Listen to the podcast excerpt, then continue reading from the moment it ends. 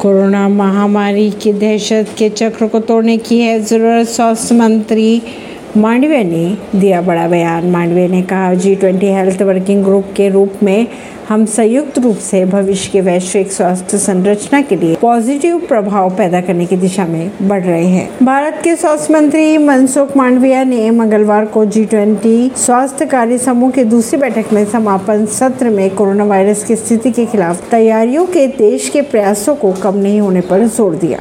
अपने भाषण में उन्होंने कहा कि भारत की जी ट्वेंटी के इटली और इंडोनेशिया अध्यक्षता के दौरान लाई गई गति को जारी रखने और स्वास्थ्य आपात स्थिति की तैयारी रोक, रोकथाम और प्रतिक्रिया के लिए अब तक किए गए प्रयासों को जारी रखने की योजना बना रही है। दुनिया भर के स्वास्थ्य प्रणालियों पर केंद्र मंत्री ने कहा, हमारे लिए आवश्यक है कि हम सामूहिक रूप से घबराहट और उपेक्षा के चक्र को तोड़ें। महामारी को कम करने के प्रयासों को कम नहीं होने दें। ऐसी खबरों को जानने के लिए जुड़े रहिए जनता से रिश्ता पॉडकास्ट से, परवीन दिल्ली से।